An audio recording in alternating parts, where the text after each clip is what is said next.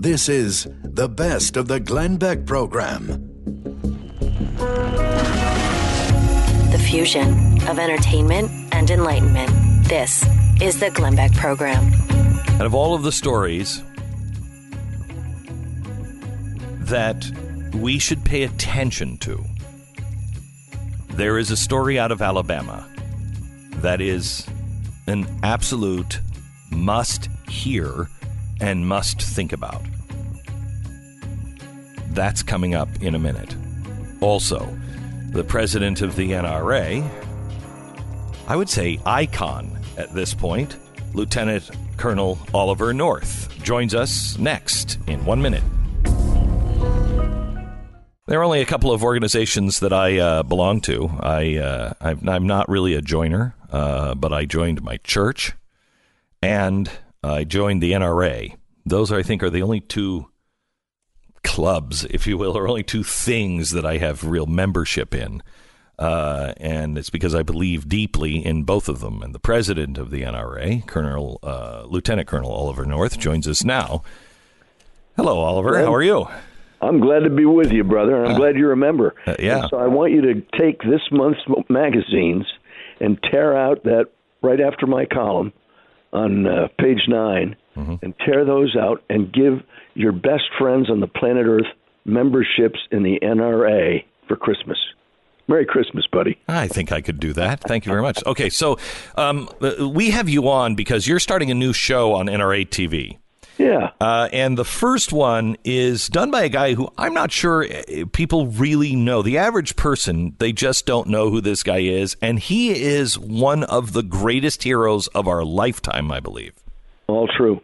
Dave Eubank is a, a uh, former U.S. Army Ranger, a Special Forces officer, a missionary, and the founder of Free Burma Rangers. And I had covered him when I still worked for Fox, made him part of one of our documentaries up in Kurdistan, and went back out there because this man has such a great story. He is an American hero, thus the name of the show, and he's one of the most remarkable human beings I've ever met. He is out there with his family. In fact, he was in Syria yesterday with a congressional delegation. He lives in Burma. He has a home in uh, in Washington State he has the kind of, of courage that is so remarkable. It just had to be our first story in this. In this, yeah, he, to be a long series. He really, truly believes that he's on a mission from God uh, yeah. to help people, and that you know God will protect him for as long as God needs him to do his thing.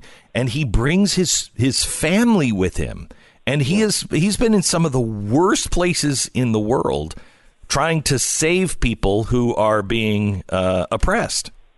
Well, we were out there with him in Mosul, and I can tell you that was the worst place in the world. Thankfully, it's getting better now. But what he does is he takes his family with him, uh, his lovely wife and his two gorgeous daughters and his son. How how old are its, how old are his children?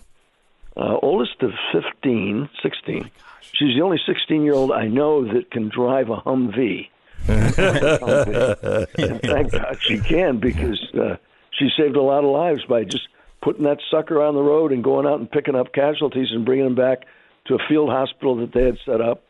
It, you know, there's a lot, as you and I both know well, there's a lot of groups out there that will provide medicine and food and water and the essential supplies, but there's very few that will deliver them to the front lines yeah. of a conflict like this. Yeah. And that's what makes this guy so remarkable. Dave walked right up to me one day. We're up in the berm right around uh, around Mosul, getting ready to go into the city, and a casualty load came in from across the berm, helped by the Kurdish soldiers, the Peshmerga, and and every one of these folks was badly wounded. And Dave raced out there in the middle of no man's land to bring them back. We've got one very remarkable scene in it. In fact, it's part of the tease for the show where he spots a little girl who's the mm-hmm. only survivor of one of these massacres by ISIS. Mm-hmm. And she's wrapped in her mother's clothing. And what Dave does, only Dave could do, because he knew who to call on the telephone. He calls an Iraqi general, and the Iraqi general eventually loans him a tank. And Dave races up behind the tank right up to where the kid is, can't get out because he has to cross an open space of about 50 yards. And he gets on the phone with a U.S. Army officer and a Marine artilleryman and they dropped smoke in between Dave and this hospital that ISIS had taken over, and it's an enormous fortress. I mean, it's got anti-aircraft weapons, anti-tank weapons, lots and lots of guys with guns, and with just that tank to protect him, goes right up to the edge of this battle, races out, grabs the little girl, and brings her back. And the prayer he says just before he goes is as powerful as anything I've ever seen. And he says, you know, afterwards, he said, I, I said, You're a hero. He said, Nobody ever wants to be a hero. Nobody tries to be a hero. And what, of course, a hero is, is a person who puts themselves at risk for the benefit of others. That's clearly what Dave does every single day. He does it in Burma, he's done it in South Sudan, he's done it in Iraq, he's done it in Kurdistan, and he's done it in Syria. And without him, scores of people would have died that he saved. So, if you are a uh, listener of this program and you are involved with the Nazarene Fund, you know that the Nazarene Fund now is in Burma, uh, and uh, the guy who is is working for the Nazarene Fund in Burma is the the guy who had the rifle behind the tank and stepped out in front of the tank and started laying down fire so he could go run out and get the child. Um, and mm-hmm. uh, it's it's uh, they're amazing people, and this guy is one of the most amazing heroes around. You can find it now on NRATV.com. That's NRATV. Uh, dot com. So Oliver, can I can I ask you something? It, because you are you are such a you are such a piece of history now um, and you have been for a long time. But now that we have distance from things and we see the world, as you as you see what you went through um, in the 1980s and how the world worked, how do you view that period of time compared to what we're going through now and what you're seeing happening in our country? Well, I, quite frankly, I'm disappointed. I'm disappointed to see that we I was blessed to work for a great president. His goal, right from the very beginning of his eight years, was to end the evil empire, and he did. And of course, that finished uh, in the in the in the administration of the guy we just buried here, uh, George Herbert Walker Bush. I look at what we went through back in those days to eliminate one of the greatest threats to mankind that ever was, which is the evil empire, the Soviet Union. It's all its satellites and I look at what's happening today with terrorism. I look what's going on in our border, and I say to myself, the polarization in the city that where I have to go to work, Washington D.C. The polarization is so great that a president, this president, cannot get the Congress to do what the Congress ought to do to protect our borders. And a, a nation that has no borders is not a country. I mean, you, the, the meeting with uh, Pelosi and Schumer and the president in the Oval Office is. Uh, is an example of how incredibly left leaning our Congress is today. Mm-hmm. That that's a shock to me, quite frankly, because I would have thought the American people did not want this kind of thing to be happening.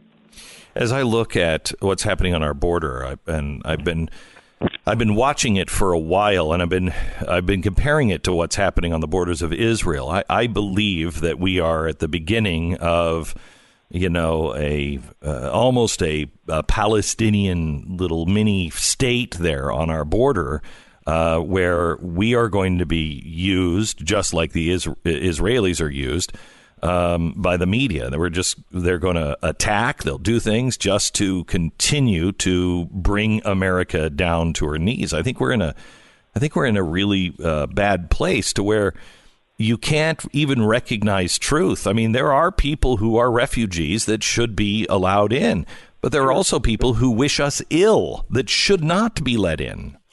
Well, and what you just point out, the Israelis did solve that problem. They built, they built a wall, and, right. and doggone it, you can't argue with the, the effect of it, and it it it stopped the kind of terrorism that Israel was experiencing almost every day. It just eliminated it. And at some point, they're probably going to have to build a wall around Gaza. Look at the Iranians are stirring up trouble in that part of the world, the likes of which should never have happened. All because the last administration in Washington D.C. let them get away with it. In fact, helped pay for some of it, gave gave money back to them that they used for that very purpose. What's going on on our southern border is not the direct consequence of that, but you got to know that they're taking advantage of it. And everybody that knows what's going on on the border. You've been there, I've been there, many of our listeners have been. That open border is an, an abscess in the health of America. And what we saw happening before the tear gas was used with rocks and bottles and, mm-hmm. and feces being thrown at border U.S. Border Patrol. It's an outrage, and it should not be happening. My hope is that the president sticks with his guns. Mine too. Um, the, um, the, you know everybody is talking about uh, Cohen and Flynn and everything else today. You've been at the eye of a hurricane like that before. What does it what does it feel like to be in that position? And you, it must be very lonely. They, well, I was I was always certain of the outcome. It was just a matter of how long it was going to take and how how much it was going to cost to get there. Mm-hmm. I, I never once doubted what my attorney Brendan Sullivan told me repeatedly. It's going to turn out okay. It's just going to be a long, hard slog to get there. In my case, it took five years. I was indicted in, in March of 1988. The trial was over in 1992. Went all the way to the Supreme Court, and I was eventually vindicated. The, the challenge today is they'll never do what they did to me. They'll never put a hearing together like that. They should never have brought back the special prosecutors. I mean, the, the, the, it's the entire opposite of justice. In, in justice, you have a crime committed, you find the person who perpetrated it, and you give them justice. In this mm. case, you find a person, and then you go try to look for a, a crime that they committed. And that's just the opposite of what wow. justice really is. And unfortunately, I, I said this to the president at the time don't let this happen. And unfortunately, they allowed the the appointment, and you're going to get what you've what you're always going to get with these circumstances is they've got a person now they're going to have to find a crime for which they're going to convict him, and of course that's what Flynn's going through right now. Wow, gr- uh, great perspective on that. Lieutenant Colonel Oliver North, president of the NRA and the host of American Heroes, now on NRATV.com. Always good to talk to you, sir. Thank you Merry so much. Christmas, my friend. Merry Christmas. God bless.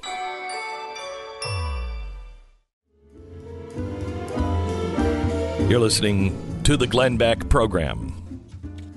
I'm Glenn Beck. Stu is with us today. I want to talk to you about this um, this story out of Alabama that is just killing me. Nine year old girl has committed suicide. A nine year old girl. This story should be everywhere. She committed suicide. She's from Alabama because she was being bullied. She's in fourth grade. She was being called names, made fun of, mocked.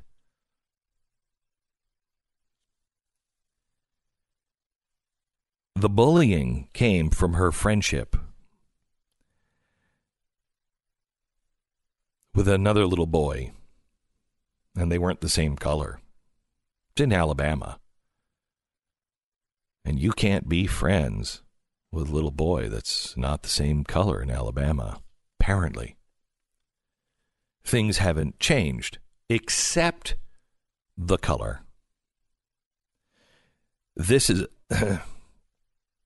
this is a 9-year-old black girl who befriended a little boy who was white. They were friends. The white kid, uh, his parents would drive him to school, and so they would stop by her house and pick her up, and they'd drive to school together. And all of her black friends said, Why are you friends with a white person? You're black. You're a sellout. You're ugly. You're stupid. What's wrong with you? All over her friend, all over her friendship.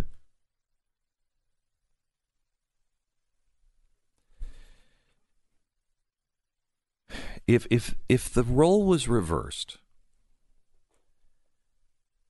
I'm sure people would try to exploit this.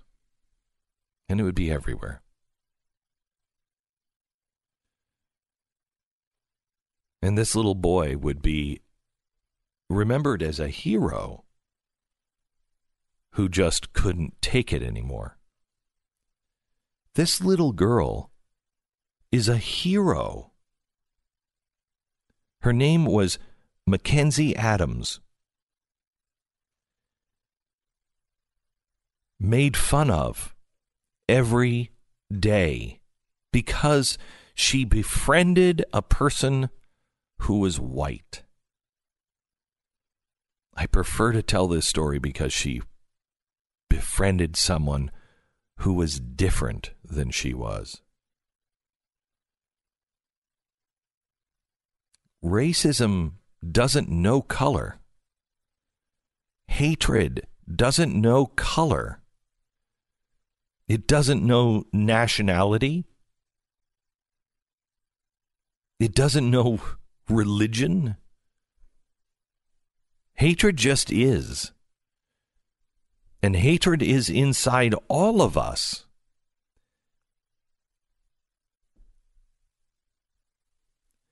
You know, we each have a good side and a bad side.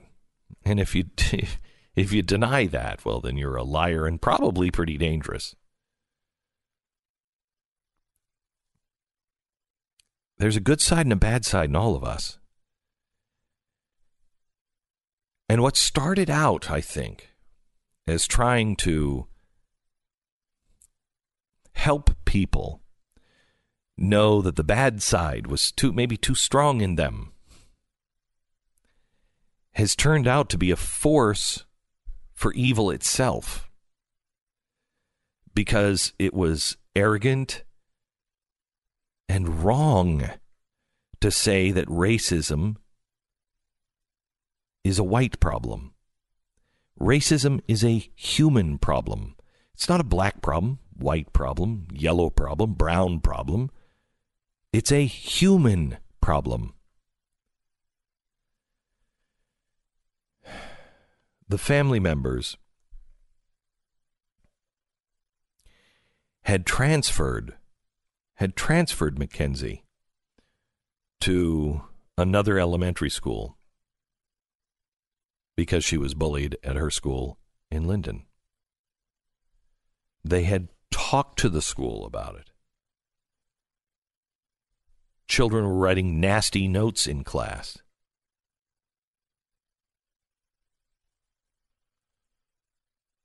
I don't know how she did it, and I don't want to know how she did it.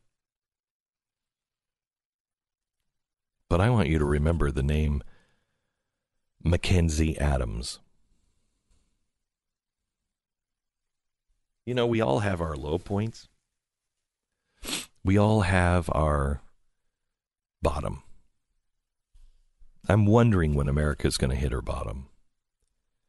When is America going to say, you know, we've got a problem and it's just out of control and we can't, everything I try to do won't stop it. And so I surrender everything that I thought. I surrender. I'm not going to fight it this way anymore because this isn't working. In fact, this is making it worse. When is America going to be humble enough to say, we all have a problem and I play a role in it? When? When will the press, when will the politicians say, we each play a role? We each need forgiveness. You know, why are we why are we banning each other? Why are we deplatforming people? Because there is no forgiveness.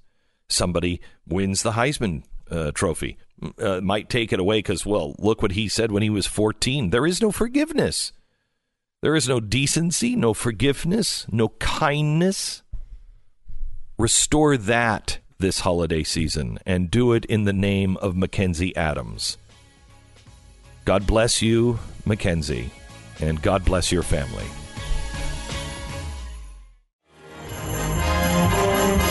The best of the Glenn Beck program. Well, I've got a whole bunch of really important stuff to talk about, Stu. I don't know what you have. Uh, if you Incredibly had to pick out of all of the stack of stuff that you have, and the huge stack I have, uh, I've got one story. It has to be done today. Okay, yeah, I've got a pretty important one as well. I think. So I have the Nigerian president is denying that he died and has been replaced by a clone. He's denying it, He's denying it. Can despite the fact that? they look identical. identical. You look at the pictures side by side Yeah. of of him now, the clone, Mm-hmm. and the real guy. You Oh, cannot tell the difference. I mean, maybe uh, that's just unbelievable. Uh, So they say that he died on a medical vacation. uh, in London last year uh, after he received uh, treatment for an undisclosed illness. But then he went back, and uh, because he's running for reelection, he couldn't do it because he was dead. Right, he's dead. So they had And to. So they made a clone. And he's now saying, no, this a quote. It's the real me, I assure you. Well, that's exactly what a clone would say. Exactly right. That's what I was thinking. That's what I would say. And I'm a clone. Oh, oh, oh. Oh no. Well, you see, you wouldn't say that if you were really a clone. If I were really a clone, here's what I would say. You genetically engineered me and I look and feel like this. Cure some stuff while you're in I there. mean, if this guy is the Nigerian president and he's a clone, he's pissed because they cloned him and genetically engineered him to be exactly the same as the 76 year old guy who is about to kick it anyway. Now, if you are looking for another uh, part-time job, Glenn, Yeah. and I don't know if this would be you exactly, now, this is the story that you think is really important. I think so. Okay, this is what we do for a living. Inside the underground breast milk market. Oh my gosh, it's finally been exposed. the underground breast milk market. It actually is kind of a fascinating story because Mm-hmm. uh, it, it- there's a market, and a lot of times, a lot of places will ban uh, the idea that you could pump your own breast milk and sell it to someone else to feed to their child. That is what we're talking about Mm-hmm. Now, here wait a minute. Hang on just a 2nd So this is this in the United States? in the United States. Of course it is. Yes. Why? Of course. Why? Of course it is. Uh, because that's where I'm involved in it. Oh, okay. I've been pumping these. No milk is coming out, but I've been pumping like crazy. It hurts. they look of size.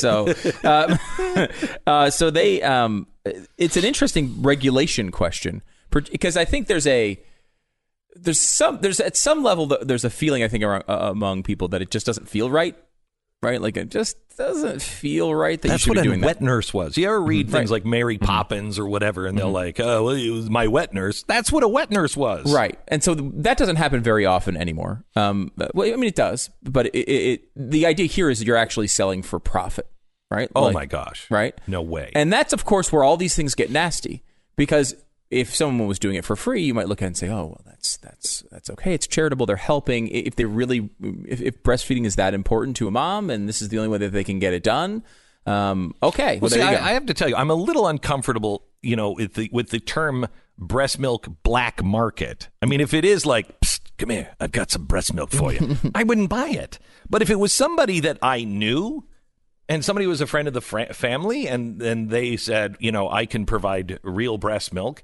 and you knew them, and you're like, you know what, I'll pay you for that. What's the problem? Well, I mean, you know, that is the that's the issue here. I think does come down to the the exchange, right? It becomes can you make a profit off of this? Because so many places have said no. Now there's a black market only because plate people have outlawed the idea that you could sell it to someone.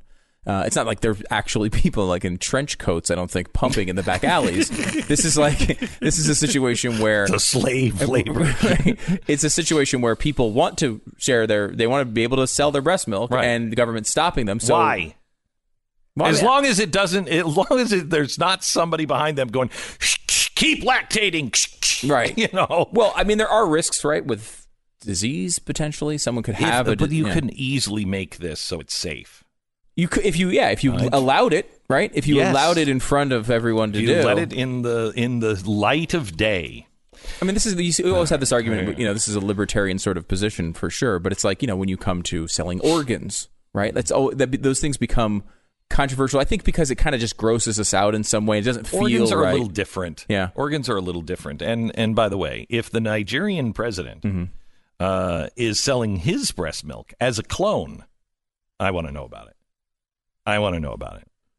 All right, so we're going to move on. Clone milk is, is not is not currently allowed So, to be shared. so yesterday, yesterday we can't do clones yet. I don't know if anybody knows that.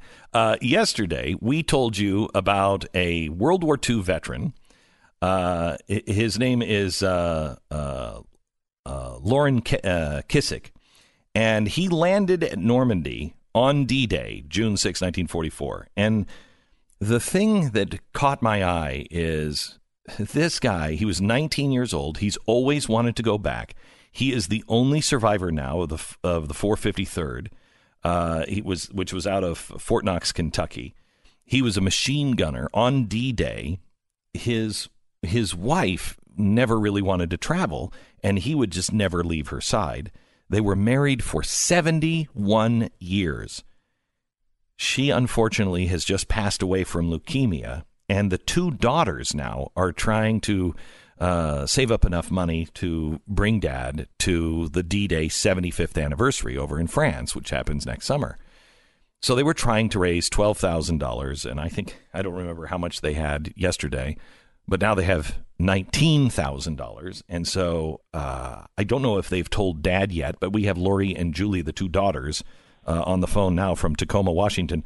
Hi, Lori. Hi, Julie. Good morning. Yes. How are Good you? Good morning. Very We're well. great. Thank you. Thanks to you. It's uh, it's good to talk to you. You know, I I, I was thrilled to read th- what you were doing for your dad. Have you told him yet? Or are you saving it for Christmas? Or No, he knows. Um, we told him um, that we were working on this, and um, so no, he is aware, and um, he is he is uh, quite ecstatic to be able to go back. And I think he's in a little bit of disbelief right now, but um, yeah, it's uh, thank you so much for your help. We never would be here without you, and um, it is just absolutely overwhelming to see how m- the kind thoughts that people are sending Yeah.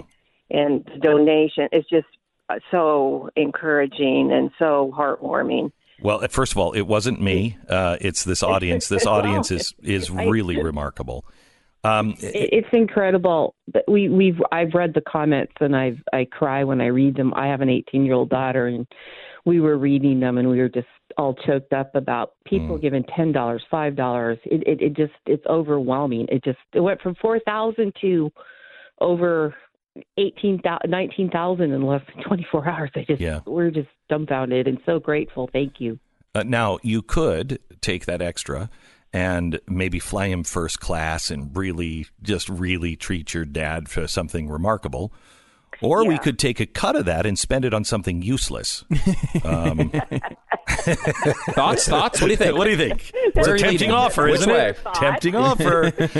um, so, Yeah, several people had mentioned that you know um, since we were going over goal that maybe we could get him a first class flight. So we're Yeah. going to try to do that. oh yeah, yeah, yeah, Yeah. You have to. He, he will. He will uh, love it. Is he? Is he healthy enough to really appreciate all of it? Yes, Yeah. he is. Um, he's quite mobile and he's very alert.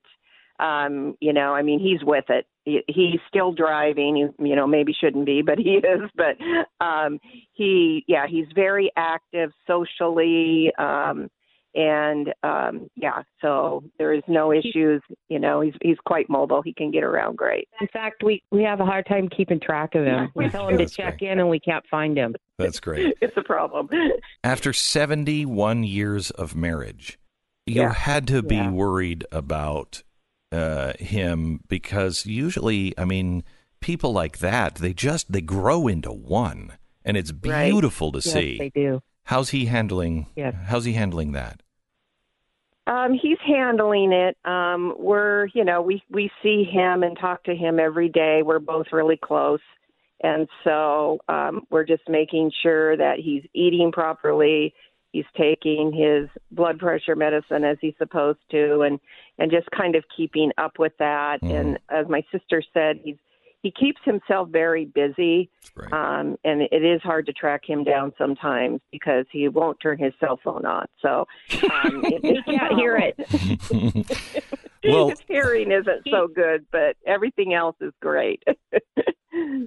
Every everyone loves him, and they spend a lot of time. The neighbors, uh, my sister spends a ton of time. He spends a couple nights a week at my house with my husband and my daughter and I, and Oh, he'll fun. just hang out. So he's a very much a people person and loves to be around people. Well, two things. Um, a, I want to put you in touch with somebody who is trying to record all of the remaining uh, voices of everybody who fought in World War II. Uh, that would be he's- awesome. He's, Great. he's making an amazing archive, and so I'll put you in touch with him. But I want to ask you a favor. Will you take our audience with you so when you go, alert us and then uh, make some videos and take some pictures so we can follow your dad and you guys on this trip? You know, absolutely. Um, in fact, some of the comments had been that they looked forward to hearing about the trip, and and that sort of triggered in me that we needed to chronicle this. We needed to make it um, so that other people could share in the moments that we're sharing with him. And so, um, absolutely, we will make that a priority to to do. Um, and, and yeah. we and we'd love and we'd love to talk to him either before you go or after you go, if that's appropriate. Oh yes, that would be appropriate. Yeah, of course. Yeah.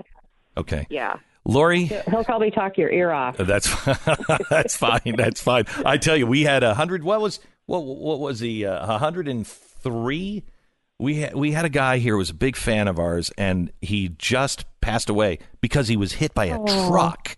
Um, oh, you're kidding. No, it was How awful. Tragic. Yeah, um, he was out riding his bike and somebody hit him. He was 103 oh, or so. The guy could, wow. he sat there and he told us about what it was like the day the stock market crashed in 29. It was incredible. We love hearing stories from, from, uh, yeah. these people. Yeah, so, he, he has some fabulous stories. Yeah, that's good. That's good. Okay, yeah. guys, thank you so much. Congratulations. And we thank will, Thank you we, so much for everything. Merry Christmas.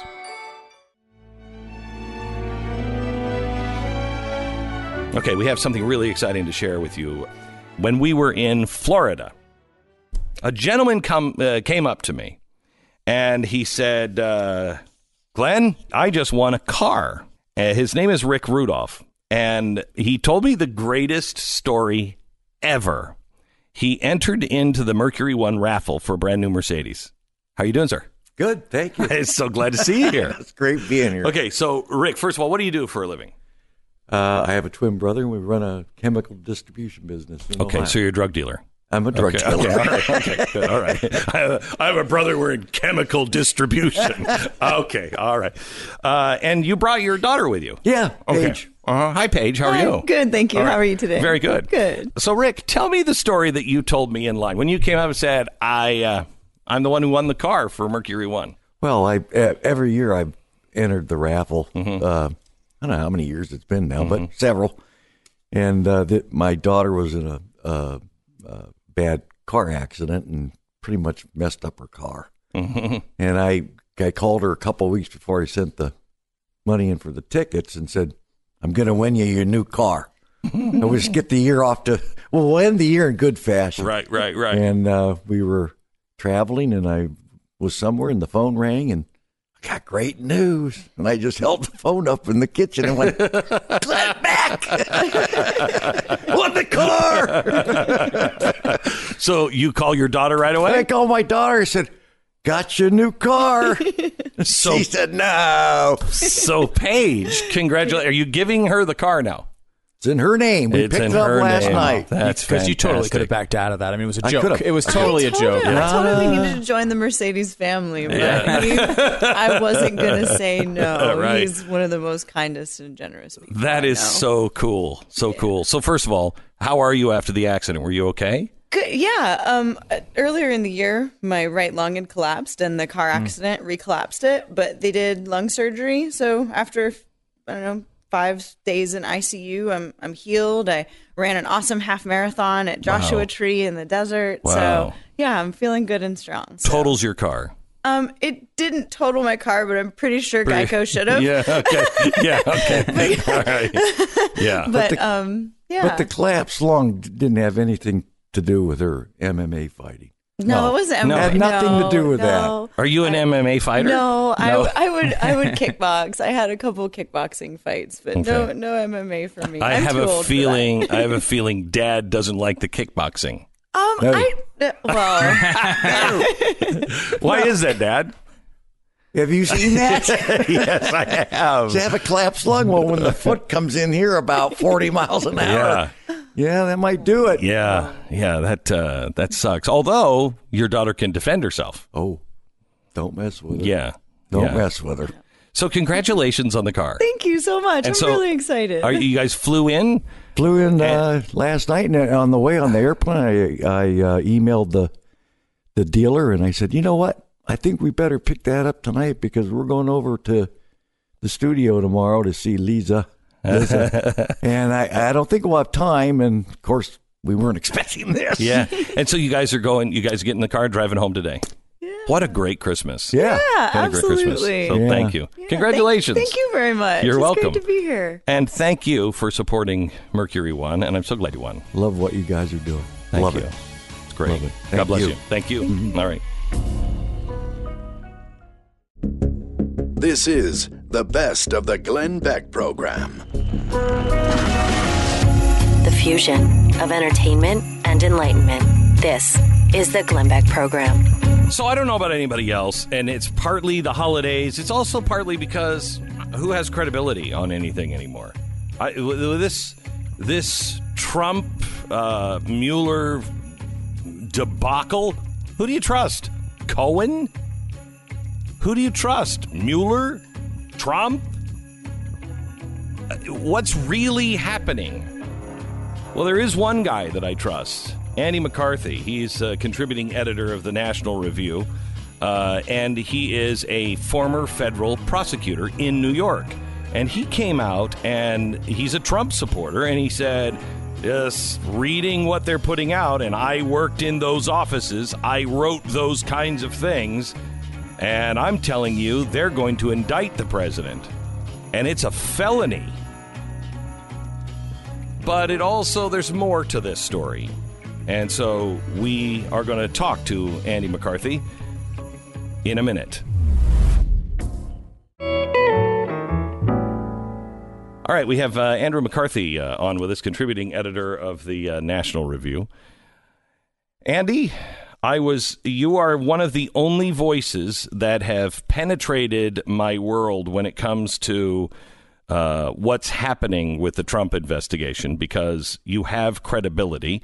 And uh, I know that you're a Trump supporter, so you don't have an axe to grind. And so when you say, I think he's going to be indicted because this is the way this is being written, uh, it carried some weight, and I wanted to talk to you about it. How are you, Andrew? Andrew? I'm doing I'm doing just great, Glenn. Good. How are you? I, I'm I'm I'm great. I've been, and I don't know if other people feel this way, but I've been really confused with all that's going on because it's all leaks or speculation, and uh, you know, I'm just waiting for the thing to just when the shoes drop, then we'll t- talk about it. But you are a federal, a former f- New York federal investi- uh, sorry, prosecutor, and so you used to write the the things like you just read from uh, Cohen's. Uh, Right. um, what, what do you call it? What was The what sentencing memorandum. the sentencing memorandum? So you Right. used to write it and uh, those things, and you say this is very telling. Can you explain?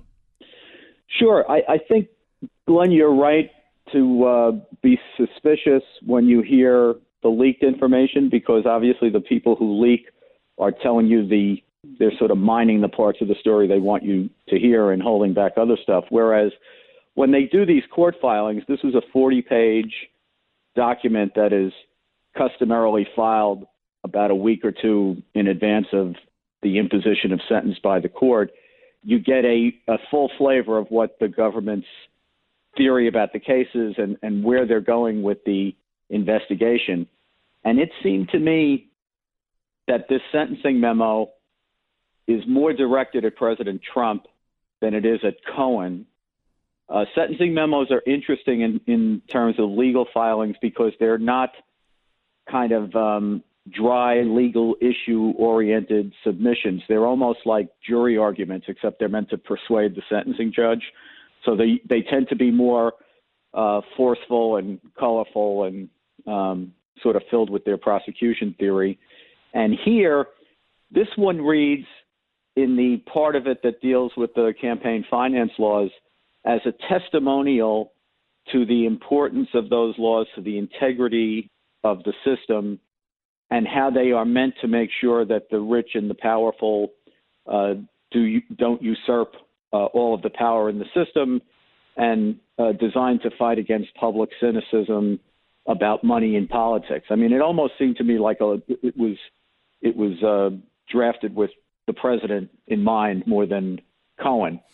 And then I look at the other attendance situations or attendance circumstances uh, that you have here. Number one, they didn't really need these campaign finance counts on Cohen. His sentence is really driven by the bank fraud and the tax fraud counts. These add negligibly at most to his case, but they're obviously critical, critical in connection with Trump. At the guilty plea allocution, they gratuitously had him say that he was directed by Trump in connection with these payments. That is not something that was necessary to the factual basis for Cohen's own plea. And ordinarily, prosecutors in public proceedings do not go out of their way to implicate uncharged people in felonies. So it seemed to me they were sort of reaching to do that. And it doesn't, I don't see that they have any other purpose of doing that except that they want to lock Cohen in on this version of events, and this is their uh, chance of doing it. And then the other thing I would point to is they have given immunity, I believe, to four different people in this campaign finance investigation. Campaign finance is not a very serious uh, felony in the greater scheme of things. They've given immunity to two people connected to the National Enquirer, and I believe two people connected with the uh, with the Trump organization, which relates to the structuring of the reimbursement payment to Cohen. I don't think they gave four people immunity to tighten up the case on Cohen that they didn't need. So All right. those are the tea leaves. Okay, so so what does that tell you they're going to do with Trump? Well, it seems to be they're going to indict him. One of the things, Glenn, that I should have said was that I think there's a lot of misunderstanding about what these two campaign finance counts allege.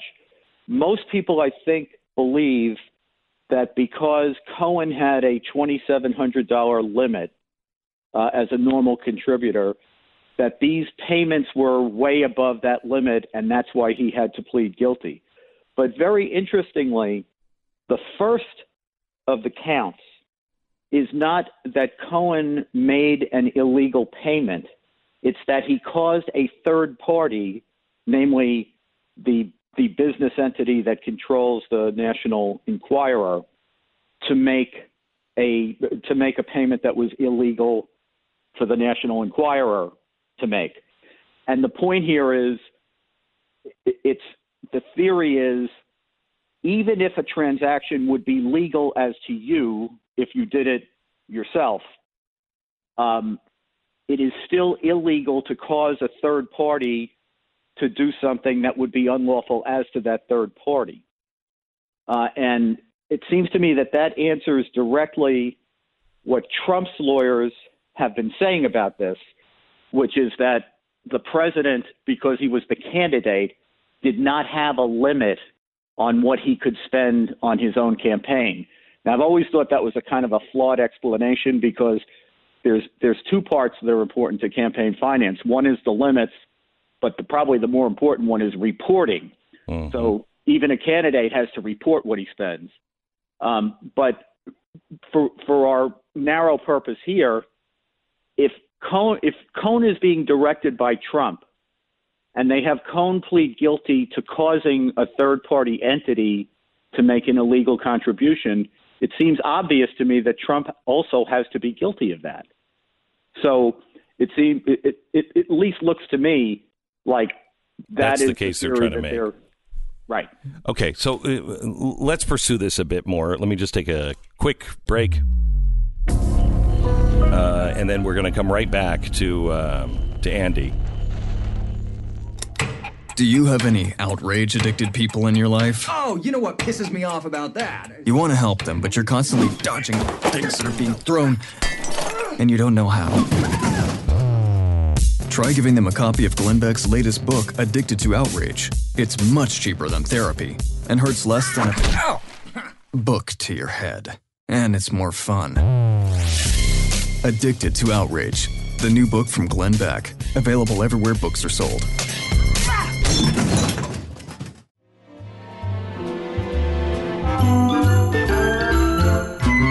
Contributing editor of the uh, National Review is Andy McCarthy, and uh, we're talking about uh, what what the Democrats, or or I should say, what the uh, prosecution uh, in New York is planning on doing with Cohen and uh, Donald Trump. Andy, I, I, never for one moment in my entire life have I found Michael Cohen to be credible about anything he's ever said. Um, this goes long before he was he turned on Trump, and now the media seems to find him very credible. Um, is there more to this than just Cohen saying Trump told him to do these things, or is there? Do they have additional evidence that makes you believe they know this really happened? Stu, I, I think you're entirely right to be suspicious of anything this guy says, and the prosecutors know that. Um, I, sh- I should point out that the guy who's running the uh, investigation in the Southern District is uh, Rob Khuzami, who was my partner or one of my two partners on the Blind Sheikh case. Mm. Um, you know, he's a he's a whip smart lawyer, and he's handled plenty of cases where uh, you have people who are uh, not exactly upstanding members of the community who are our main witnesses. And what you generally do with those cases is you look the jury in the eye at the beginning and say, you know, look, we're not going to trust this guy any more than you should. And if if somebody tells you that uh, you know that we're asking you to rely on his word and nothing else, then you should just not believe that. You should reject it. But look at where he's corroborated uh, and see how his testimony stacks up with the stuff that um, that you know is true. And I think what they're doing here to try to tighten up the case with respect to uh, to him is twofold. One, they have given immunity to these guys from the National Enquirer, which would help them corroborate him on the agreement that they apparently had to try to purchase and bury stories that would be unfavorable to Trump. And then I think on the back end, Stu, what they would do is prove up how Cohen was paid. And this is where the Trump organization comes into the equation. Um, after he did these payments, uh, what happened in, I think the payments were in uh, mid to late October of 2016. Um, and he only paid one. The National Enquirer does one. He does the Stormy Daniels one, which is 130 grand. And what they do with that is he ends up being reimbursed by the Trump organization, which is odd because they don't seemingly have anything to do with this, right? Um, and what the Trump organization does is they tell him, we're going to do this as part of a retainer agreement. And they double the amount that he paid.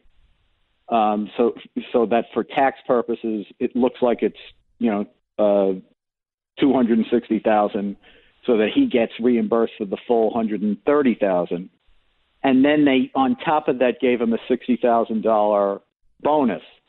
And what they told him to do was, we're going to have this look like a retainer agreement, and then every month you give us an invoice for 12 months, and we will pay you 35,000 a month. I think was the uh, was the amount they settled on, so that it looks like he signed a retainer to do legal work for them beginning in January of 2017, and then he bills them once a month for 35,000. So it looks like a forward-going legal contract when in fact it's reimbursement for something that happened in October. So I think the, from the prosecutor's standpoint, what they would say is if Trump hadn't known about this and Trump wasn't controlling it and it wasn't exactly the way that Cohen said, first of all, why on earth would Cohen be shelling out his own money to cover up mm-hmm. Trump's affairs, but also look at the way this was paid. Um, it was paid by the Trump organization, and they did it in a way that was designed uh, to conceal what it was actually about. Mm. Okay, so we're talking to Andrew McCarthy. Um, he is contributing editor of the National Review. He also uh, was a former federal uh, prosecutor in New York. So, can you compare this, Andrew, to um, anything else? I mean, is is I mean, I find this a big deal because the president looked at us in the face and said, "I know nothing about it. I had nothing to do with it," and it's clear that. Um, well, you can't say he did. I think he's actually admitted that he did now at this point, didn't he? Um, So it's clear that he did know about it, and it, it looks like there was some level to make it uh, go away and kind of a cover up. Um, can you compare this to anything? How big of a deal is this if you take politics out of it?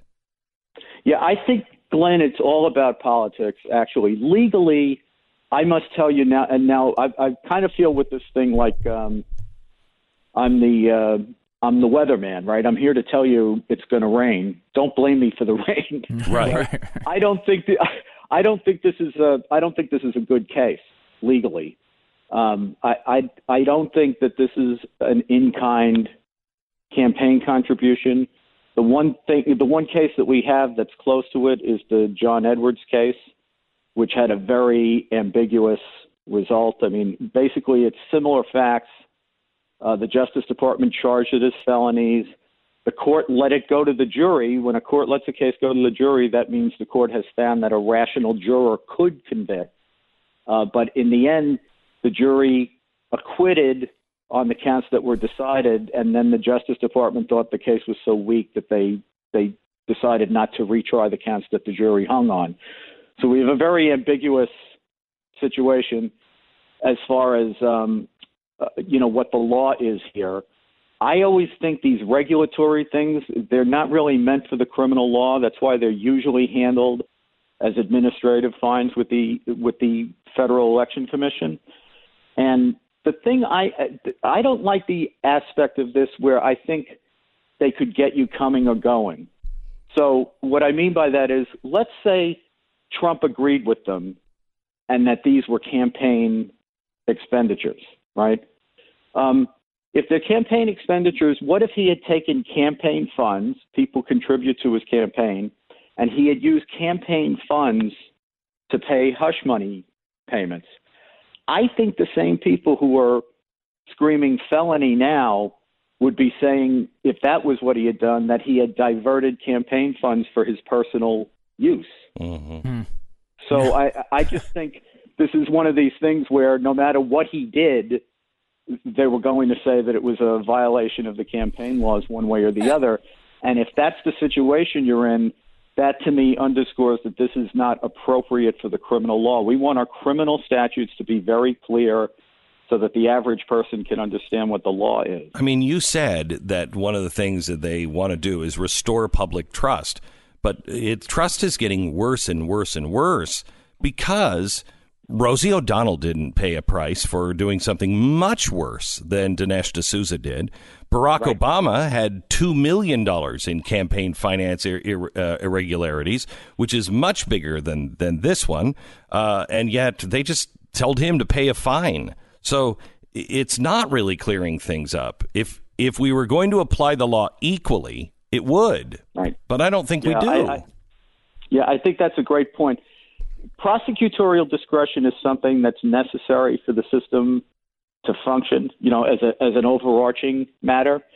But I think if you have uh, prosecutorial discretion that's so elastic that the prosecutor can arbitrarily say, based on politics or whatever else, that the same conduct is handled in one case as an administrative fine and in another case as a felony prosecution. I mean, what they did with Dinesh D'Souza was a disgrace mm-hmm. because that was not only a trivial violation, they actually charged it not as one felony but two.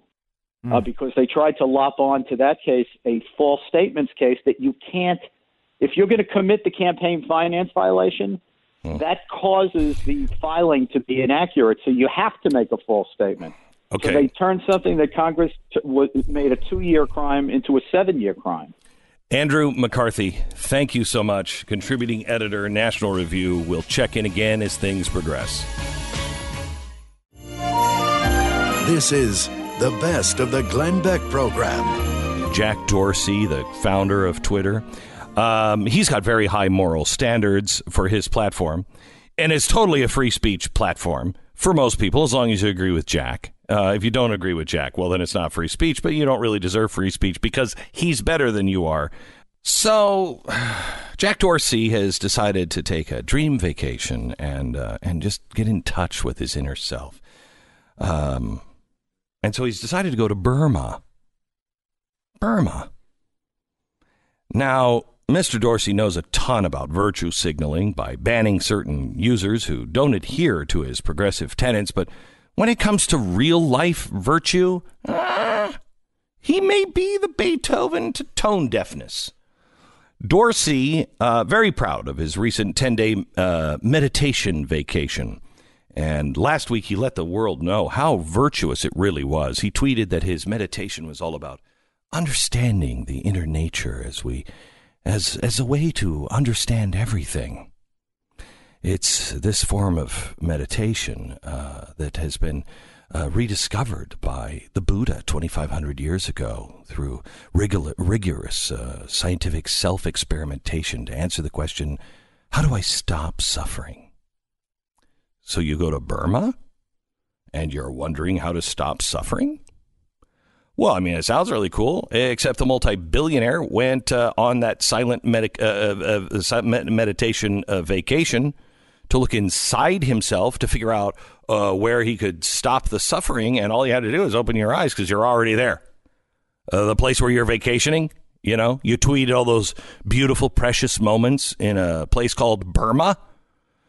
A recent unprecedented UN report concludes that Burma's military regime has pursued a campaign of genocide against the Muslim minority for the past year and a half. The Muslim or the regime is accused of mass rape and mass murder of over 720,000 people, Jack. Oh, yes, but I'm I'm getting in touch with my inner self cuz all of the screams, they're all in the jungles, and so I can't really hear them from my hotel room. These people have fled their homeland for Bangladesh, creating the largest refugee camp in the world. But hey, the food in Burma, I mean, you know, it's great, according to Dorsey. He's tweeting pictures of his food. And he also mentioned the swell time he had listening to the music of uh, Kendrick Lamar, uh, you know, once the silent part of his retreat was over. He tweeted, Myanmar is, is absolutely a beautiful country. The people are full of joy, and the food is amazing. Yeah, so is the genocide. They're pretty good at that, too. Some of the people are full of joy, some of the other people are full of bullets. It's hard to understand why a seemingly intelligent billionaire CEO would choose to vacation in an oppressive regime like Burma. But then again, I mean, it's kind of what he does to people too. Doesn't he chase people out of the square?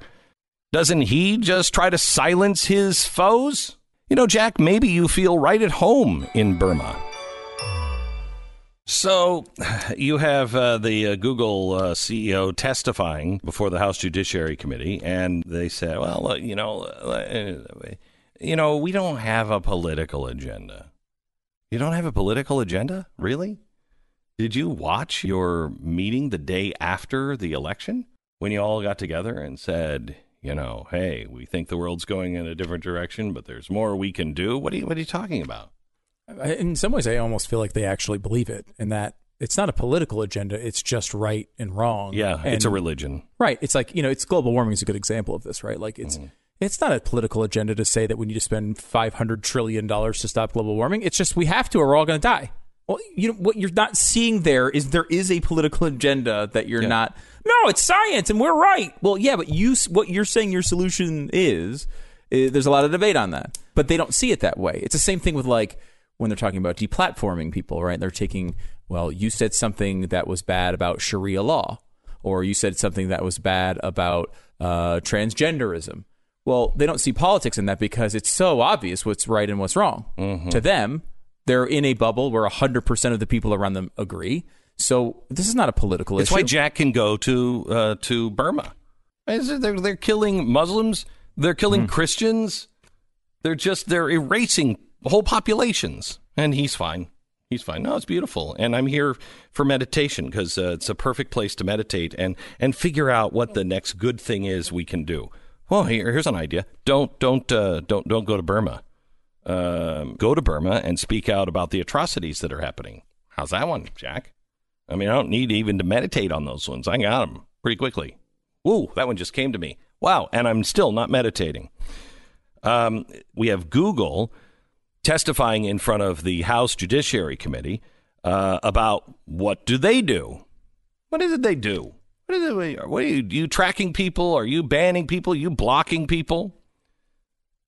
Google employees sought to block Breitbart from Google AdSense less than a month after President uh, Donald Trump took office.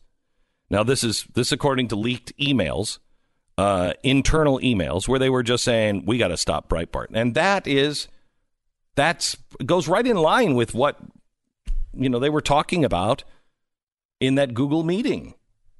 You know that big corporate meeting. They were very open about it.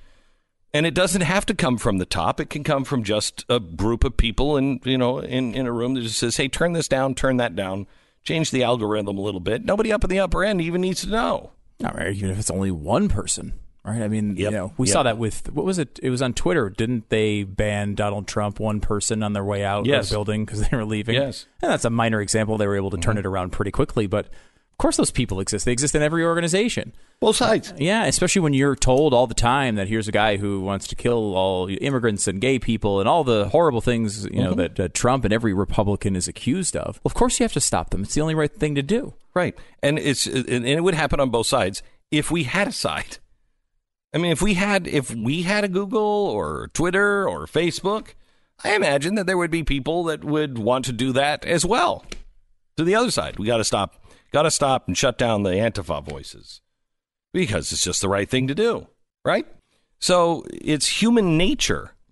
And uh, they just, like all progressives, they just deny human nature. It's in pretty critical places. Now, Facebook has just filed for a patent to calculate your future location. They have several patent applications for technology that uses your current location data to predict where you're going and when you're going to be offline. The Facebook spokesperson says that doesn't just because we filed a patent doesn't mean that we have an uh, you know uh, an intent or is any indication that we want to follow you while you're not offline or predict where you're going. Might be a problem with our patent system, by the way, if that is a legitimate excuse we all know that they do have some use for it, but like you shouldn't be filing patents if you have no intention on ever using them. It's like, oh, well, I came up with an idea that theoretically could be possible. Let me patent it so that someone, when they actually come up with the idea in 20 years, has can't to pay me it. a bunch of money or yeah. can't use it at all. Right. That's why so many. I mean, this is that's just a separate issue, but it is. Uh, it is a it's, it's a bad one in the United States right now. The the application is called offline trajectories and it's a method to predict where you're going to go next based on your location data. The technology described in the patent would calculate the transition probability based at least in part on your previously logged location data associated with a plurality plurality plurality of uh, users who were at the current location. It will also use the data of other people you know as well as that of strangers to make predictions. So it's going to be able to predict you based on what you've done before. It will also predict uh, you because it will go out and look at your friends and what they've done. But also, if I'm reading this right, it will look at your friends and where they are. So if your friends are gathering at some place and you're driving in the general area, likely you're going there. Okay, uh, you're still not convincing me this is a good use of uh, of technology. What do you mean? It's just going to make it easier. It's going to make our lives easier. So you get ads in places where you don't even have the internet. That sounds horrible. I don't no, like no. when I get them when I do have the internet. No, they just need to know where you are at all times. Oh, that's it. That's it. They just uh, is that's it, it. Do you? I mean, because a lot of this stuff is. You know, I've noticed this with like you know like Uber and Lyft type of apps and where they will, you know, you go a certain way a certain amount of times. They say, oh, this must be your house. This must mm-hmm. be your mm-hmm. work. The one that's really funny is the uh, we have the GPS in my in my wife's car, and it now draws new roads on the map because if we go to a place where they don't have a road mapped a certain amount of times, it realizes, oh, there must be a road there, and then draws the road on the map. It's actually remapping kind of in real time which was very funny because one time I was driving down the street and I looked over and I saw this circle on the side of the road, and it kind of looks like almost like a dirt road when they draw a new road on mm-hmm. there. It was a circle, and it was like a well-defined circle, and there was lines all around it. And I'm like, what the heck is that? And I pull up and I realize it was Krispy Kreme. It was where my, my, my wife had gone to Krispy Kreme with the kids so many times it thought it was a road. Oh my gosh! it really, it really happened. Which is I Oh don't my think gosh. probably not good for the diabetes uh, future of my children. No, but you know what? Um, Seriously, if that happened, think of the think of the implications. If that happened, and you did have a problem with weight or something else, and your health insurance Mm-hmm. would be alerted that you are going to Krispy Kreme a too lot. many times. Yeah, that's a great point. That data is so valuable to them that they will do everything they can to give you things so that you will give that data to them. Right? Like you know, there's a new um, Google phone service out, and I you know Don't this struck me as interesting because you've been so Don't do it. Don't do anything Google. Don't have an Android. Don't use Google Chrome. I gotta put you. I keep saying this. I gotta put it in my Google Calendar to remind myself to get Yeah. myself off of Google. Yeah, I know. Um, but it's true. Like they have um, the phone service, and it had like a, a a cool feature to it. I think it was like there's like thousands of like Wi-Fi hotspots that you automatically get access to if you sign up to their plan. And I was thinking to myself, well, you know, I use so much freaking data. It would be great to have just be able to hop on Wi-Fi when you're at some, you know, wherever these things are. It's kind of a cool. It's kind of a cool thing, and you don't have to learn all the passwords. It just automatically does it. And, And you know what's great about that is Google pays for all of those access Mm-hmm. for your data. So they're just paying it out of the goodness of their heart. They just want your life to be easier. And so this giant corporation is just paying those billions of dollars to give you all of those free uh, Wi-Fi hotspots all over the world for everybody because they're just those they're good. They're good people. Or they found a way to make more money off of you because they'll have greater access to your information. Hmm. I think it's the second one, Stu. Hmm. And you're you're you're just negative. You're just being I know. negative. I know. And it's true. I mean, like I, I think these things a lot of times do actually make your life better. And because of that, it, we are losing It's brave new world. yeah. You said this before. You said this when we were on. We were doing our stage tour. You know, China is doing 1984, and we're doing Brave New World. Um, and it's true. We're doing this completely willingly. We're giving them all the technology. We're giving. uh, We're giving them all the information so they can use with their technology. And you know, it improves your life by like one eighty seventh of a percent. And we're like, eh, all right. So they know where I am all the time. Right. And now predictive technology. Remember, I told you, was it yesterday? There was a new thing out now that shows that they can predict. There's this new scan that can predict. They've only tried it on animals where an animal is going to move next. And they, it's a, it's an incredible thing. Just, just look it up. Through Um, brainwaves, right? brainwaves. And so they're shooting this thing at an animal and it can see their brain and the way it sees it, it distorts the animal. It actually like sees the movement of the animal before the animal moves. And they can predict all kinds of behavior on this. Well, this is here they are. Here's Google saying, "Hey, we're going to have predictive technology too, just based on what we know about you and your friends, et cetera, et cetera, on where you're going." Just look at France. What's happening in France? This is the closest to a revolution that France has had uh, for a long, long, long time. This could end in actual revolution in France. You think with all this technology that the governments are not going to say, "Hey, we need to know where these people are." Mm-hmm. Of course they will. Of course they I mean, will. China's already way down that road. Way if you tried to have a revolution in China right now, especially in a major city, you'd have no chance of being able to pull it off. Now, again, like revolutions are a lot of times not so positive. Um, but uh, some- Most times. most times, there's Most one. times. There's one example I can think of that was pretty good. Yes. uh, here uh, in America. Mm, Yeah, American Revolution. I think it's the only one that, that ended this way. Well, ends with the people who start it, right? I mean, it's one thing to ends start with the original goal Yeah. and the original people. And why a lot of times we saw this in with the uh, in, in Egypt and, and throughout the the Arab awakening, Mm-hmm. um, where it was it winds up being some other powerful group that's not the first powerful Sure. group, but not the kids. The teenagers don't wind up taking over, and they're like, "Oh, we're really passionate about this this week," and then now we're being crushed by the new government next week. We talked about this yesterday on the news and why it matters. That this what's happening in France could very well be what happened in Hungary. You know, it was top down, bottom up, inside out. And you want that you want that that that core of protesters to rise, cause chaos in the streets, to make everybody say to the government, you got to stop this. And so the government does. Little do they know the government is not necessarily on their side. And it comes down, clamps down, and you have communist Hungary. So ha- that's exactly how it happened in the 1950s. They did not want to be a Soviet satellite. But there were riots in the streets and enough people in high places that said, you know, we've got to do this, we have to do that. And next thing you know, the Soviet tanks are rolling in and they're a communist Soviet satellite.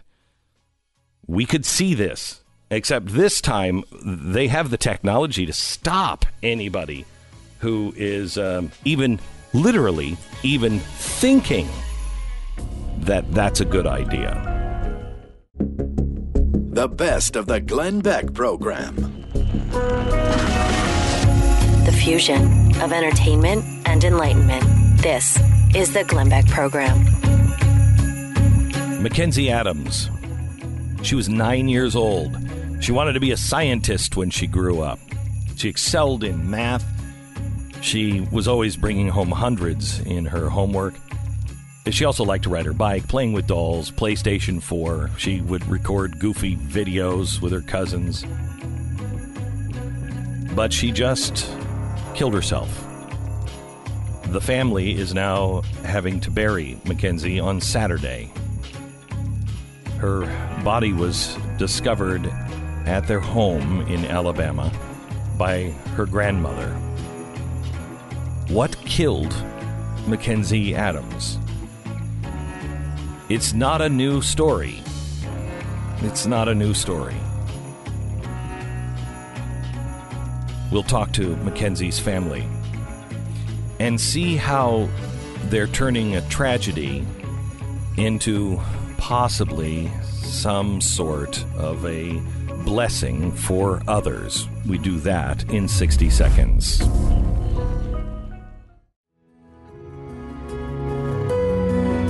McKenzie Adams, a little girl who she was nine and committed suicide. I don't even know how that happens to a nine year old. This story is so tragic on many levels. Edwina Harris, the uh, the aunt of uh, McKenzie Adams, is with us now. First of all, Edwina, our deepest, deepest sympathies uh, go out to you and the family. I cannot imagine what you guys are going through now. Thank you. It's been really hard. So, first of all, tell me a little bit about uh, McKenzie. Tell me who she was. McKenzie was a very bubbly little girl, very smart, um, very funny. She liked to tell jokes like a granddad. Um, loved family, loved to travel, the zoo, go out to eat, the beach, you know, just a really sweet, fun, and energetic kid.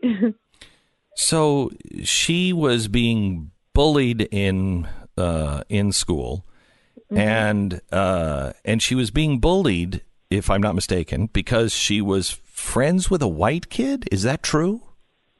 That is true. It's more to it, of course, because um, you know, of course, she was cute little girl. You know, had a lot of love. You know, every jealousy is is not just what you have, but it's who you have around you as well. So that was some of it. And, and the family that she rode with loved her unconditionally as if she was theirs because they only have one child as well. So she was like his sister. They were really, really close. And they would they they would pick her up for school sometimes, and she would go in and and uh, was it white kids or black kids that were or both that were? It was both. That was bullying her. It was both.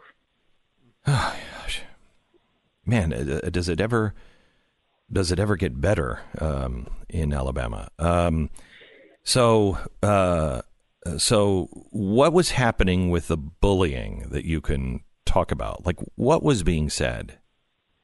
Um, basically, what you guys have read, uh, the you know, name called it a B and black girl and uh, on papers it would say kill yourself, kill yourself, things like that. Yeah, and of course, McKenzie, you know, we come.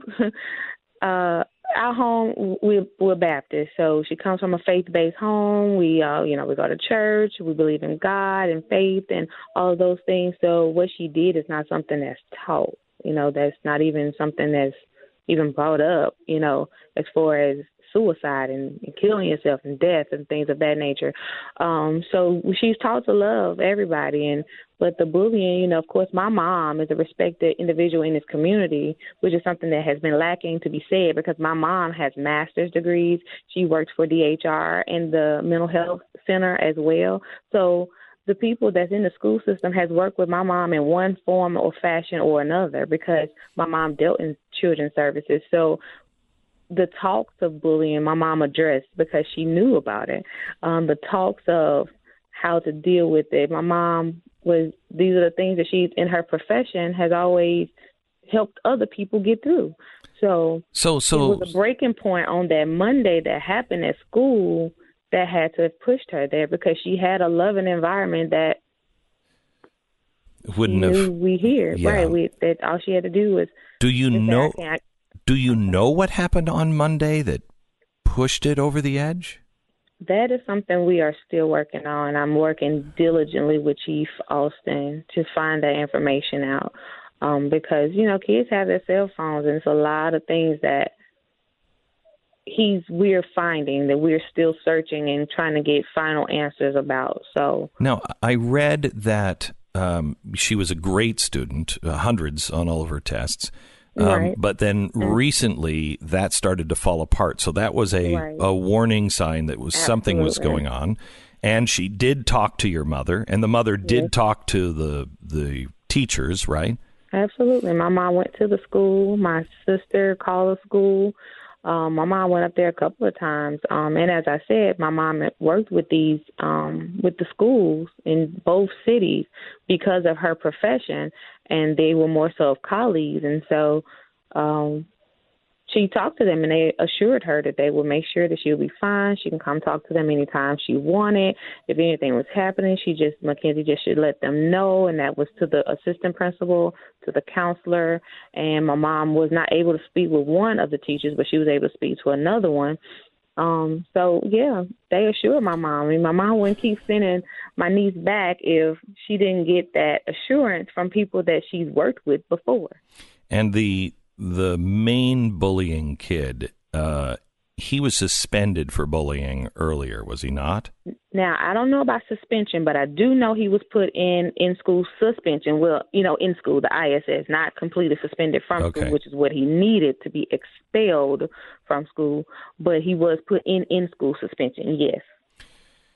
And My- with that came documenting documentation, which my mother does possess a carbon copy of that information where that incident took place when he was put in in school suspension and my niece was wrote up for standing up for herself.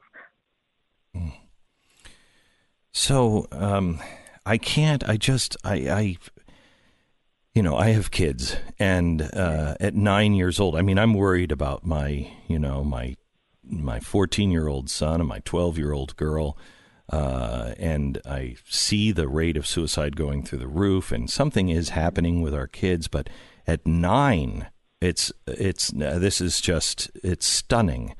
Um, and I've I've been thinking about you guys and praying about you, you and your family, but I also feel so uh, I'm so worried about her friend who I mean, how is it? Do you have any idea how the family is dealing with this so he doesn't feel like my friend just because I was white or just because we were friends or whatever the reason that she's dead now? I, I just, this, this is such a hasn't been at tragedy. He's actually at the beach right now. They, uh, I don't, I'm not sure if they're going to return him, um, which I highly recommend, and that's my recommendation for any parent that really feels in their heart that my mother did what she said, which was went to the school and reported it.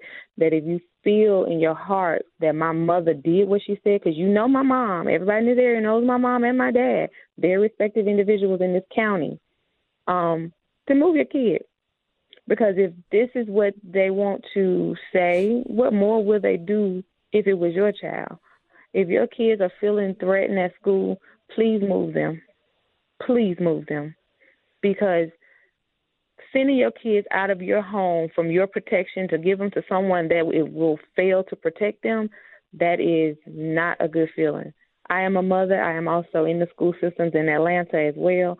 And I take what I do very seriously. When you have allowed your kids to leave your home and come into my possession, they are now my children. And I'm going to protect them in every fiber of my being.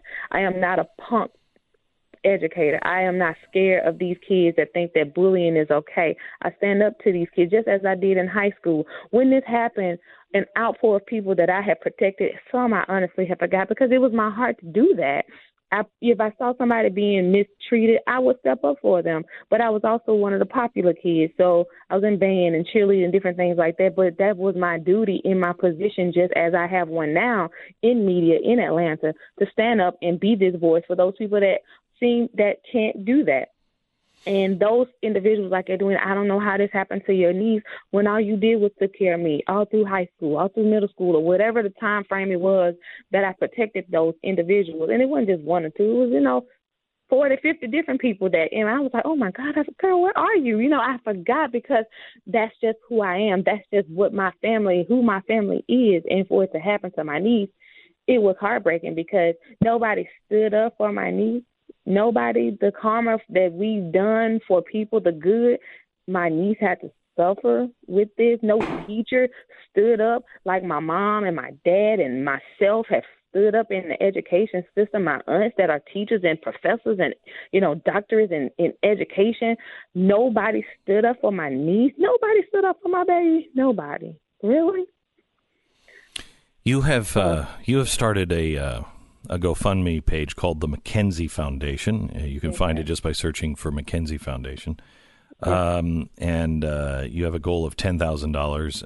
You've already gotten three thousand dollars, and um, you want to focus not just on the bullied, but you also want to focus on the bully him, him, him or herself. In what way? Well, when this happened, some of those guys that I did go to school with, and some people I didn't know, what they said, "Well, Edwin, I just want to be honest with you. I was the bully, and the reason I'm telling you is because I trust you. But I also read where the person that I used to bully in school was stating a story how their life is still in turmoil because they have been bullied for so long in school. So it doesn't stop when you're an adult. They mm-hmm. these things live with you for the rest of your life. So said so many people that I've been reading that have been inboxing me. So I want to bring in those people that have opened up to me and that was the bully. Mm-hmm. Right now, I'm talking with them to see what was happening in your life at this time that made you feel that coming to school to bully someone else was okay and it, the stories vary. It's from things that happened with drug addiction. It was a single parent home. Um, other family members were bullying them, so they came to school and bullied someone else. So the bully has to heal first, because if we can target and and and help the bully, they couldn't bully. They won't bully someone else because the it takes a bully for there to be bullying. Edwina Harris, um, the aunt of uh, McKenzie um, Adams. Uh, I, uh, m- my wife and I um, uh, wish we could be at the funeral on uh, Saturday. I don't know why. I just feel so attached to um, McKenzie and and what she went through, and uh, the the little boy um, as well. And I just want you to know that you're in our thoughts and in our prayers. Thank and uh, and blessings to you and the family. And, and may this turn out to be, in the long run, something that will uh, bring honor to McKenzie's name for a long, long time to come. Yes, sir. Thank you so Thank much. You. If you would like to uh, donate, you can go to GoFundMe. Uh, it's the McKenzie Foundation. They're trying to reach ten thousand um, dollars to be able to uh, to be able to have some of these uh, former bullies uh, come in and um, maybe make a difference. It's worth a try. GoFundMe.com.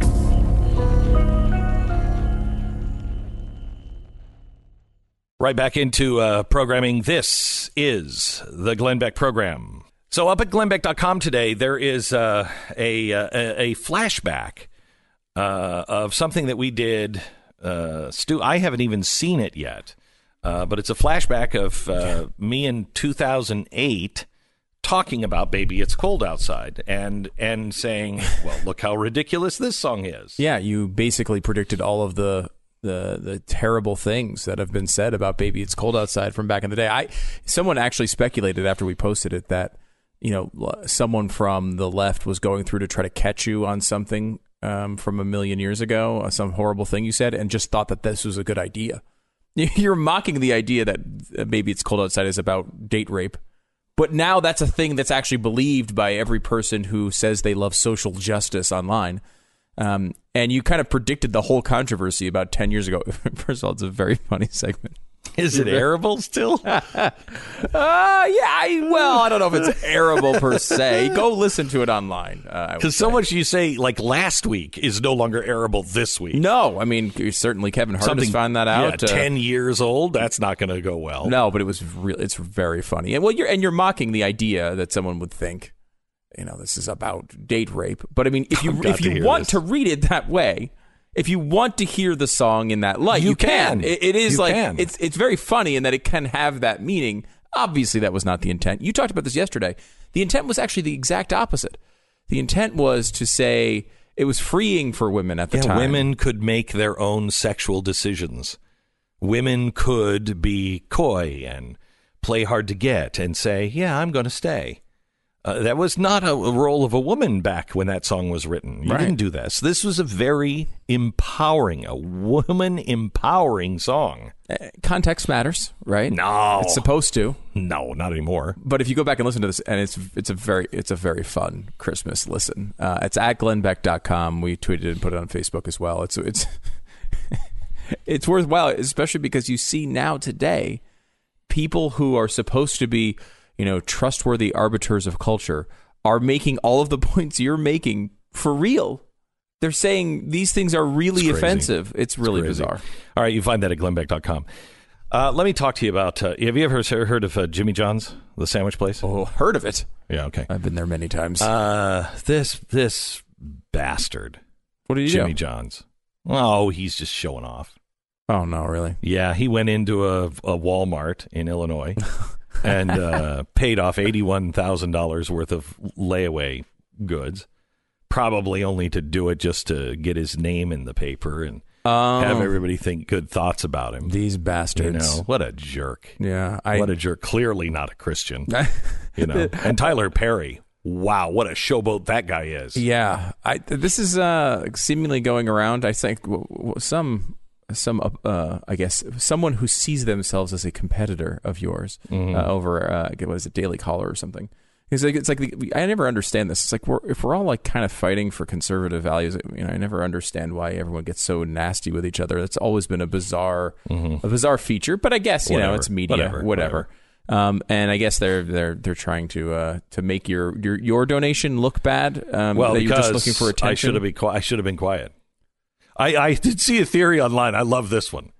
That I am so broke that I'm only doing this to look like I'm not broke. Ah, it's brilliant. That's brilliant. Yeah. Uh, if you're living under a bridge, work that magic tonight. Right. Uh, you know, look, I, I don't understand that. I mean, you know, Bono used to get beat up all the time, sometimes by conservatives who would say, oh, he's selling these t shirts and a portion of them is going to, uh, you know, some charity. I always thought that was great. Yeah, you know, I don't think that was consi- I don't think most people did because it's a celebrity and, and he's making a big deal out of it, and he's and, and they, they they put these in stores all over the country. It's a capitalist thing. And they went after at the end. They were like, "Well, only ten percent of the money, uh, you know, for these shirts winds up going to the charities." And it's Hmm. like, well, that was kind of what was promised. Uh, Ten percent of the proceeds will go to charity, and wound up donating millions and millions of dollars to charity through this.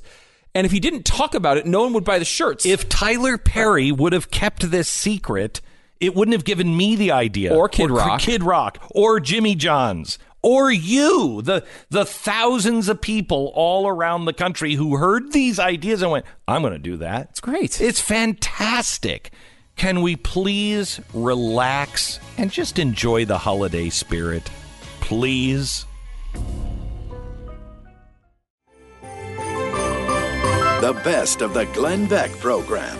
So, my staff of millennials are talking about adulting. I don't even know what adulting is. And a quarter life crisis. What the heck is a quarter life crisis? Well, we're about to find out. Uh, JP Pokluda is an author of a book called Welcome to Adulting, and it is taking uh, millennials by storm. Welcome, JP. How are you? Hey, I'm doing so great. Thanks for having me on, Glenn. Appreciate you. You bet. Okay, so, JP, what exactly is adulting? Well, it is the practice of behaving in a way characteristic of a responsible adult, especially the accomplishment of a mundane but necessary task.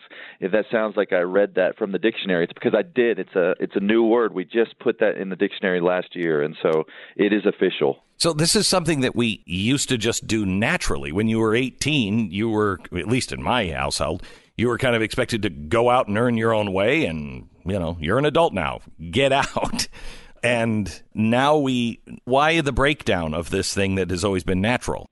Well, I don't know that it's always been natural. I mean, I think it, I think hindsight is always twenty twenty when we look back on you know our own development and how we've grown up. And I know what they're saying about millennials and young adults today: the delayed adolescence, they're lazy, narcissistic. I don't think that's uh, entirely true at all and uh, and I, I appreciate you know it sounds like we may have a shared perspective on that because I it seems like we've all we all need help growing up and exist in different times and whatnot. And I when I look at the future. Uh, I'm I'm hopeful. I I think these guys they they need leaders. They need people to inspire them. But I I think they they want to do something great. They want to change the world. They want to do something bigger than themselves. And and I hope this is a resource that helps them do that. Okay so this is part of the this is part of the problem I think with suicides that are rising in millennials. And it is that, that, people just aren't convinced that they can make a difference, that their life has no meaning, that there is no purpose to anything. Is this what the quarter life crisis is about? I think that's absolutely right, Glenn. I, I think people are looking for purpose. I think they're looking in the wrong places. I think they have a thousand friends on social media, you know, a thousand Twitter followers, you know, whatever, and but no real relationships, no depth, and no meaningful conversations. They're not looking for hope in the right places, and so they despair. You know, they they want to be their number one and number two goals of millennials are to be rich and to be famous, and uh, and when they they hit the the wall of pursuing riches and pursuing stardom, uh, they're left despairing and they're looking for more. I will tell you that wealth and fame are gigantic imposters. And mm-hmm. what really led me to my awakening in my 30s was I, you know, I had accomplished a little bit of both and realized that's completely empty and then had no idea where to go and where to yeah, find it. You know, you know, Brad Pitt says the same thing. Tom Brady says the same thing. Jim Carrey says the same thing. Russell Brand uh, just came out with a statement saying the same thing. Uh, you know, they they say my friend Todd says the the rich are infinitely better off than the poor because while the poor think uh, riches will bring happiness, the wealthy know better and uh, I I think that's a true statement. The same is is with fame. I will tell you that I don't think there was this spread of misunderstanding between generations when I was a kid. Maybe between my grandparents and and me, uh, because they grew up in the Great Depression, but not my parents and and me. I mean, there was a misunderstanding, but things in the world have changed so much that when you talk to millennials now, and I'm, you know, 54, you talk to millennials and it is a different world. They see the world differently. They speak a different language. They understand technology and the world as it's going to be much better. And, uh, you know, I, I think they have a reason to be a, a little concerned if they don't have somebody in their life that's, you know, an older generation going, it's okay. It's okay. It's it's really exciting. What you guys are facing is really exciting, and you're going to be able to change the world if you keep your head on your shoulders. Yeah, I, I think you're right. You have to have someone to talk to. I also think you're pointing to the right challenges with the the information age, the boom of technology. You know, carrying a mega computer in our pockets everywhere we mm-hmm. go. Uh, that does change a person, and so it's interesting what you say about the gap between you and your parents being smaller I I think that that's probably I, I would share your perspective, and at the same time, I think that we all go through something I like to call kind of the the younger brother older brother syndrome, which uh, comes I, I picked that up from the biblical story, the prodigal son, where I think we're all kind of the the older, I mean, the younger brother at some point, and someone is patient with us and you know embraces us and extends grace to us, and uh, then you know we're we're with the father and all is right and we grow up and we overnight become the older brother and then we just look back with judgment and we don't want to be patient with anyone right. else and and so I, I try to you know when I sit with someone, you know, who's young and naive and just like I was, and I'm sure am in ways I can't see right now, just to be patient with them, seek to understand their world, where they're coming from, what is their worldview, and uh, and you know, point them to truth. So, what is the number one thing that they are concerned about, and and how can people who are listening help them? uh, I think dating right at that point in your life, you've graduated college and you're you're trying to figure out how you can convince someone of the opposite sex to spend the rest of their life with you. Uh, anxiety is a huge felt need right now, as you talk about just growing suicide rates and depression rates. I think you have a generation despairing, out of control. Um, and so that's a huge felt need. But the biggest one you also touched on keenly is just searching for purpose. I think mm-hmm. they're trying to figure out, hey, uh, you know, is there well, is there a God first of all, and if there is, what is His desire for me, and how do I find my purpose in this world? And so that is I don't know that that's the the felt need. I think the felt need can be more of the the dating and anxiety, but the real need, the underlying need, is is hey, what were you created for? I, and uh, that's where I think this this book, you know, the chapter two is all about purpose and finding your identity. I will tell you, the name of the book is Welcome to Adulting, by the way, um, and I'll tell you, JP, that I searched for answers for a long time, and in my 30s, I had a complete crash, and I lost absolutely everything. And it was only then that I was willing to look at the real answer, which is God. And, you know, he had been just this distant kind of thing that I believed in, and but I, it wasn't really a real relationship, et cetera, et cetera. And I, I, you know, I, it's not something that is being encouraged at all in a large portion of our society now. And and uh, you know churches uh, seem so out of touch to so many millennials. I mean, it's different here in in uh, the South, but seem completely distant, and God is kind of this distant idea. And I we were just listening to some audio from uh, from the wildfires in California. I don't think I've heard so many Californians talk about God ever. You know, when you're when you are really stripped down, that's when you start to find answers that's when you, you know, in the midst of human suffering, that's where you find him. And they say there's no atheist in the foxhole, and I, I, you, we've seen that. We almost saw a great awakening happen with uh, when 9/11 occurred. Mm-hmm. Uh, whenever there's whenever tragic hits, we we turn to the Creator. I've seen the same thing in Haiti when the earthquake hit in t- 2010 um, you, you had the whole country coming around saying, okay, now you know, turning from Satanism to okay, we think there's a, a creator, a God, mm-hmm. and that's that's similar to my story, Glenn. I mean, 16 years ago, I was at a bar on a Saturday night and was kind of everything wrong with Dallas in a person. Was pretentious. I wanted to be a millionaire before I was 30. I had the Jaguar and the penthouse condo, and mm-hmm. and was you know a girlfriend and another you know several girls and all all of that just in one person. And uh, I was at a bar and someone invited me to church, and I, I came to Watermark, and I sat in the back row, and I was hungover. I smelled like smoke from the night before, you know, at the club, and uh, I was addicted to sex, addicted to porn, and um, I just began to wrestle with who, you know, who is God, and and really seeking that out. And I looked at all of the world religions because I thought, what are the odds I'd be born to the right country? You know, if I was born in China, I'd be Buddhist, or India, I'd be Hindu, and Iran, I might be Muslim, and so I just started studying, started from scratch. I grew up in the church, but I was just like really had a bias against Christianity. And as I continued to explore that, I was overwhelmed by the evidence that pointed me to Jesus Christ. And uh, when I surrendered my life to Him, just as that that person that I described earlier, everything changed. What I did for fun changed. Who I hung out with changed. Uh, the way I thought changed. The way I talked changed. And ultimately, you know, my profession changed. And so I'm so passionate about helping the next generation reach this generation. We call it Gen Y or Gen Z, millennials, young adults um, I, I want to see that gap you addressed earlier become narrower and smaller, so that you know we can raise up because because all of us we have to you know we're, we're going to leave this place and you want to leave a legacy. You want to leave yeah. people behind you that are are seeking to, you know, live out their purpose in this world. JP, I'm I'm I'm thrilled to have you on. It sounds like we have a lot of uh, shared experiences and shared belief in uh, the younger generation. I think they get a very bad rap. Uh, you know, I've met good and bad, but I've met good and bad in all generations. Uh, this right. this generation is looking. They just don't have anyone encouraging and anyone who is telling them truth. They've been lied to, I think, their whole their whole life, uh, and uh, and I have great confidence in them. So. Thank you so much for what you're doing. And the name of the book is Welcome to Adulting. Welcome to Adulting. Jonathan J.P. Pokluda, thanks for being on. We'll talk again.